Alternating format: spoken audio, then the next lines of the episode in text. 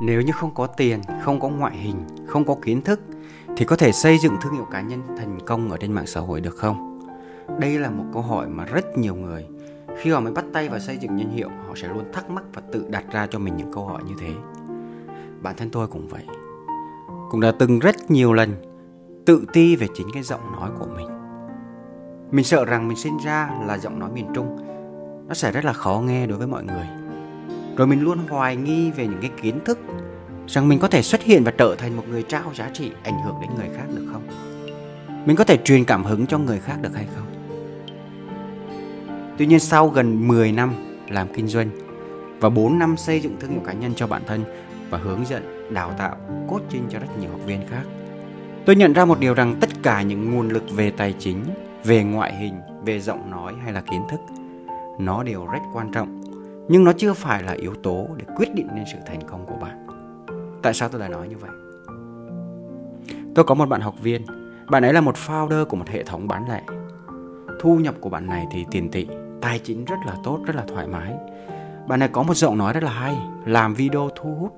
Và khi mà bạn chia sẻ lên thì rất nhiều khán giả hưởng ứng.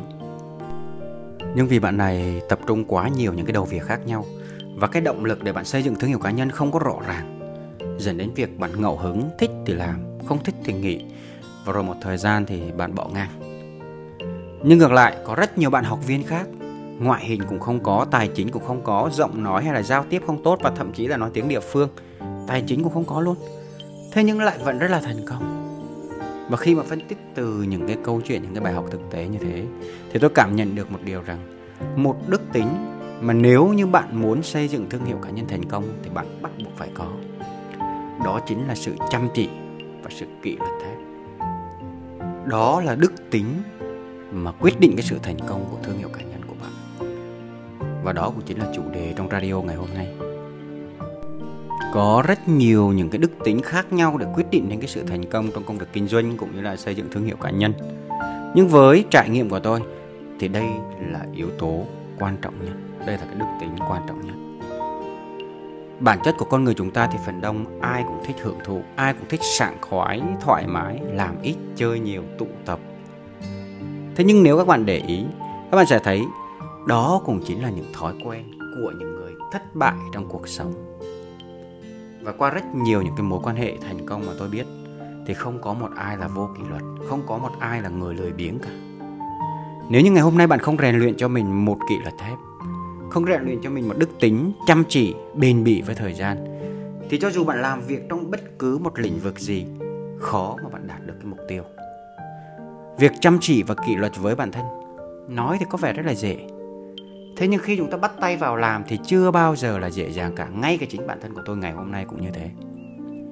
Nhưng nếu như chúng ta cứ thoải mái với những cảm giác nó sảng khoái, thích thú nhất thời mà không dám kỷ luật bản thân hơn, không dám đối đầu với những việc không thoải mái, thì càng ngày sẽ khiến cho bạn yếu đuối hơn, nhu nhược hơn. Và chỉ gặp một khó khăn, một vấn đề rất là nhỏ thôi, nó cũng sẽ đánh gục bạn. Các bạn cũng biết là khả năng của con người chúng ta là vô hạn. Thực tế là chúng ta mạnh mẽ hơn rất là nhiều, cứng cỏi hơn rất là nhiều và quyết liệt hơn rất là nhiều so với những gì mà chúng ta thấy. Nhưng chỉ khi đến đường cùng thì sức mạnh đó, sự quyết liệt đó mới thể hiện ra ngoài khi mà chưa phải đường cùng thì chúng ta chưa thể hiện được hết sức mạnh đâu. Một ví dụ như thế này để cho các bạn hiểu. Ở nhà tôi ở quê ấy, thì có một cái hàng rào cao khoảng một mét rưỡi đến 2 mét. Mà hầu như là ở quê thì nhà nào cũng sẽ có một hàng rào cao giống như vậy. Và bình thường mà để mình có thể nhảy qua được cái hàng rào đó thì rất là khó. Bởi vì nó quá cao. Thế nhưng mà các bạn biết là ở quê thường thường là cái tuổi thiếu niên giống tụi tôi là hay đánh nhau giữa làng này và làng khác rồi đánh nhau giữa những đứa bạn bè với nhau ở trong hàng xóm. Vậy thì mỗi lúc mà đánh nhau như thế, nguyên một đám mấy chục đứa đuổi dí theo mình để đánh mình. Thì tự dưng không hiểu vì sao trong một tích tắc thôi, vài giây thôi à, là tôi có thể nhảy qua được cái hàng rào đó, trèo qua được cái hàng rào đó. Trong khi bình thường thì mình đâu có nhảy qua được đâu vậy thì ở đây, cái hàng rào đó chính là cái mục tiêu mà chúng ta vượt qua. Và khi mà chúng ta vượt qua được cái hàng rào, chúng ta có được cái sự an toàn, thì đó chính là cái mục đích. Và tại sao chúng ta phải nhảy qua cái hàng rào đó? Tại sao tôi phải nhảy qua? Tức là tôi sợ bị đuổi, tôi sợ bị đánh. Đó chính là động lực. Câu hỏi đặt ra ở đây đó là tại sao những ngày bình thường thì dù rất là cố gắng, nhưng mà tôi không thể nào trèo qua được. Trong khi đó, chỉ cần bị một đám bạn đuổi đánh ở phía sau lưng, thì chỉ trong một tích tắc, tôi đã có thể nhảy qua được. Đó chính là bài học cho việc chúng ta cần phải có một cái động lực thúc đẩy ở phía sau để giúp cho chúng ta kỷ luật hơn, quyết liệt hơn, mạnh mẽ hơn. Ở bên ngoài cuộc sống cũng như thế thôi các bạn tôi đã chứng kiến rất nhiều người khi mà họ rơi vào cái đường cùng. Nợ nần, cuộc sống khó khăn thì cách làm việc của họ rất là quyết liệt, rất là mạnh mẽ. Còn khi cái cuộc sống của họ tốt hơn rồi, thoải mái hơn rồi, tiền bạc nhiều hơn rồi, thì họ lại làm việc không có hiệu quả bằng, mặc dù cùng một đầu việc giống như lúc trước. Cái sự cố gắng nó cũng không có quyết liệt. Nên suy cho cùng, động lực phía sau của mỗi con người nó sẽ quyết định cho cái sự chăm chỉ, cho cái sự quyết liệt, cho cái sự kỷ luật. Và nếu như ngày hôm nay bạn đang có một cái hoàn cảnh khó khăn, cái nguồn lực của bạn thấp, bạn hay bị người khác phán xét, chỉ trích, bạn hay bị người thân mất niềm tin, gia đình không tin tưởng bạn, thì không chừng đó là sự may mắn. Bởi vì như thế bạn sẽ có một động lực rất là lớn thúc đẩy ở phía sau.